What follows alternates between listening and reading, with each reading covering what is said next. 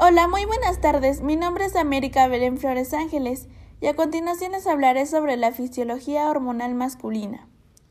Para comenzar debemos de saber qué es el aparato reproductor masculino.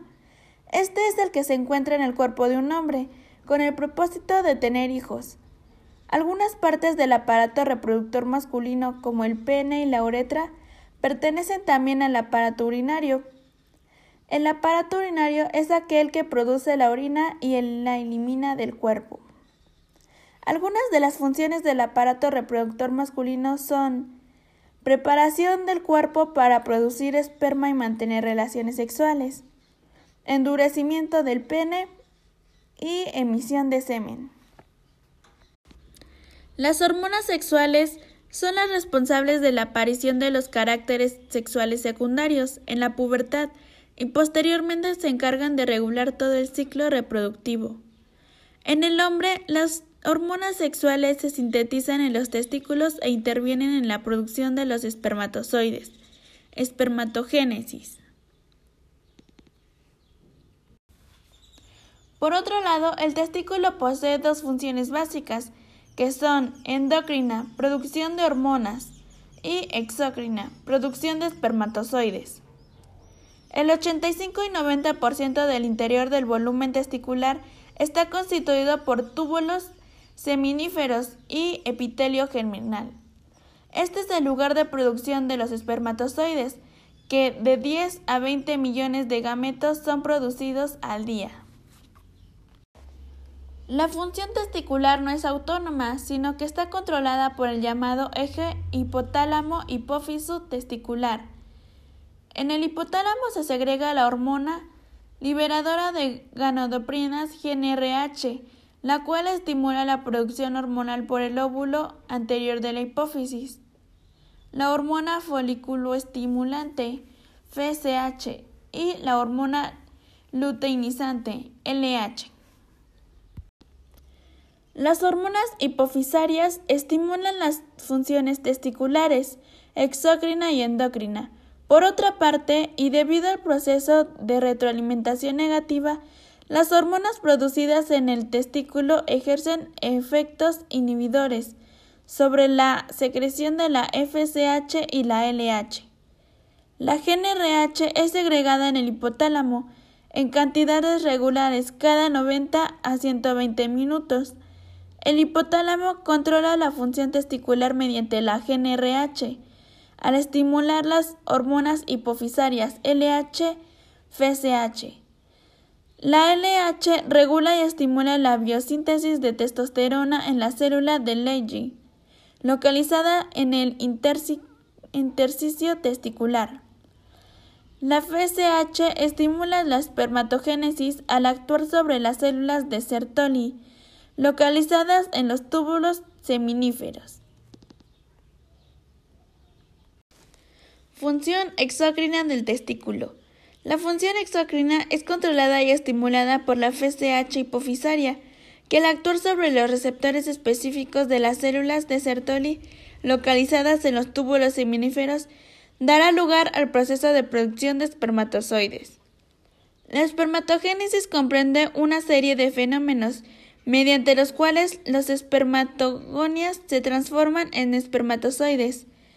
Este se calcula que el proceso dura de 65 a 70 días. Los espermatozoides formados maduran y adquieren la capacidad para fecundar en su recorrido por el testículo y el epidídimo. La testosterona es una hormona lipofílica, la cual es necesaria para el proceso de la espermatogénesis. Las células de Sertoli sintetizan una proteína fijadora de andrógenos, la ABP, que es necesaria para mantener una concentración adecuada de testosterona. El mecanismo de control de los niveles FSH es más controvertido que el de la LH, en presencia de una dotación de células espermatogénicas en el epitelio seminífero.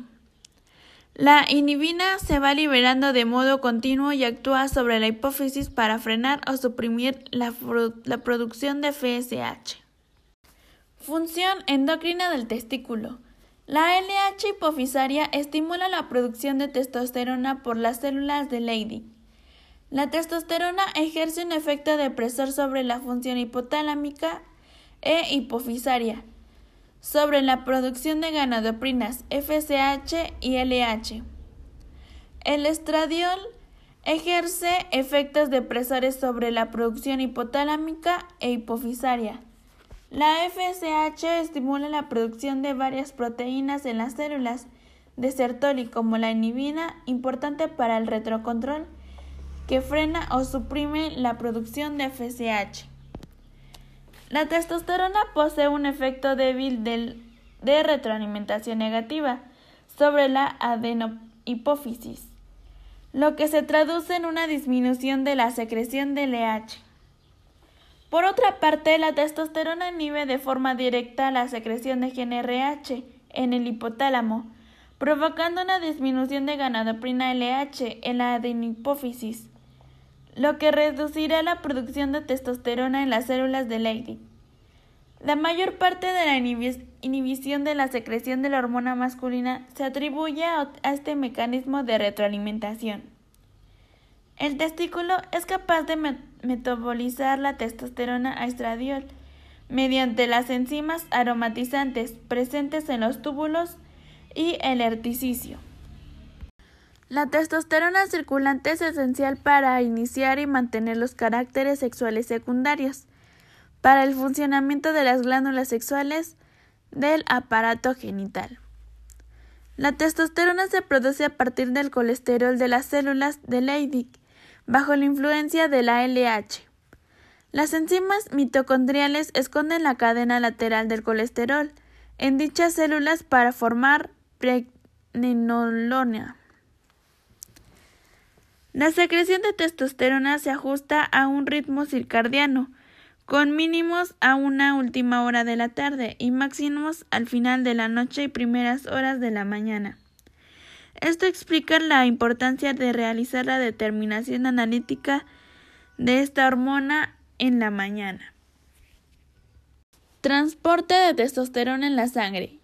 En el varón sano, el 90% de la testosterona circulante es segregada por las células de Leydig del testículo y el 10% restante por las glándulas suprarrenales. La testosterona es una hormona lipofílica, por lo que en la sangre el 98% se transporta unida a proteínas y solo el 2% de forma libre, que es la porción biológicamente activa. Una proporción importante de la testosterona circulante, el 60%, va ligada con alta afinidad a la globulina transportadora de hormonas sexuales, SHBG, producida por el hígado. La otra porción, en el 38%, lo hace unida laxamente a la albumina. Esta baja afinidad permite que la testosterona se libere fácilmente en los capilares para pasar al interior de las células de los órganos diana. Metabolismo de la testosterona. La testosterona libre se difunde pasivamente sobre las células diana, donde puede ser metabolizada a otro andrógeno de mayor actividad. La 5-dihidrotestosterona mediante la 5A reductasa y la 17B estradiol por la acción de la aromatasa. Existen dos isoenzimas de 5A reductasa. Tipo 1 se encuentra en la piel y en el hígado. Tipo 2 se encuentra en la próstata, glándula suprarrenal, vesícula seminal, piel genital, folículo piloso y corteza cerebral. El 80% de la DHT circulante es producida por la conversión periférica de la testosterona y el 20% es secretada directamente por los testículos. La DHT posee una mayor afinidad por el receptor, unas 6 o 10 veces más.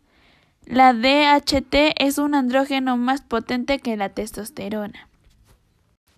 La testosterona estimula la actividad de una enzima, el óxido nitrítico, en el músculo liso de los cuerpos cavernosos del pene. Por otra parte, se ha comprobado que favorece la actividad de la fosfodiesterasa tipo 5.